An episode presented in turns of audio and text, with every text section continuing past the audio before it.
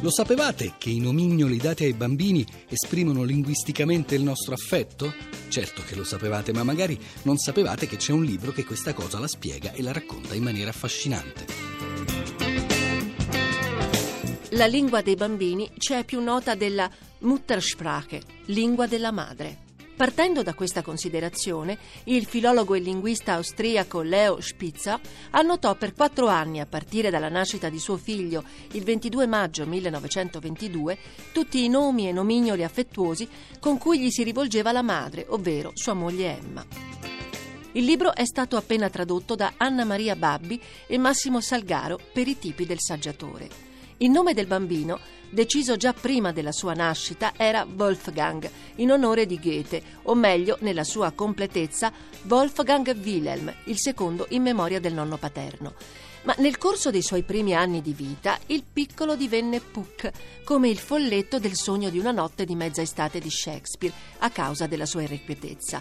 Poi, aggiungendo a quel nome il suffisso dei diminutivi Puk Hien o con infinite varianti fonetiche dovute di volta in volta ad assonanze varie, con altre parole anche Pux, Pix o appunto Puxi.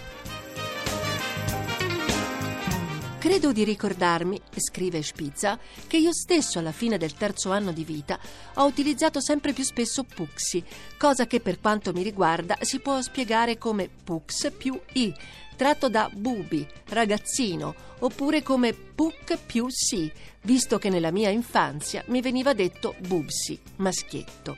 Ma i nomignoli sono anche moltissimi altri e hanno le motivazioni affettive più disparate. Caboy Sien, un prestito linguistico riferito all'omonimo investigatore presente in un libro che aveva molto divertito Emma, o Moisien, Topolino, oppure Schnutz, Schnups, Schnupchen.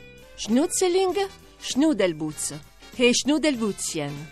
Queste ultime derivate da un articolo scientifico sulla parola Katzelmacher, usata col valore di immigrato italiano. In quell'articolo i coniugi Spitzer avevano letto per caso l'espressione Schnudelbutzen, ovvero colorito e grassottello, citata da un testo del XVI secolo.